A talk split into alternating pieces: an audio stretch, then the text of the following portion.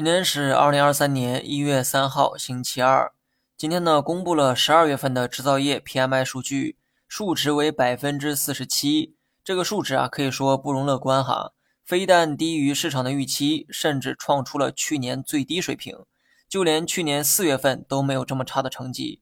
十二月份的数据差，是因为小洋人太多导致的，很多单位出现了劳动力短缺的现象，所以制造业的生产必然会受到影响。明白了这个道理之后，今天的市场不跌反涨，因为目前小洋人大都返岗，日后口罩对生产的影响也会越来越小。就像我上周说的，十二月份的数据啊，应该都不太乐观，但很多经济数据的拐点可能会在一到二月份到来。综上所述，我个人呢比较期待一季度以后的行情，至于一季度股市如何变化，我也没有太大把握。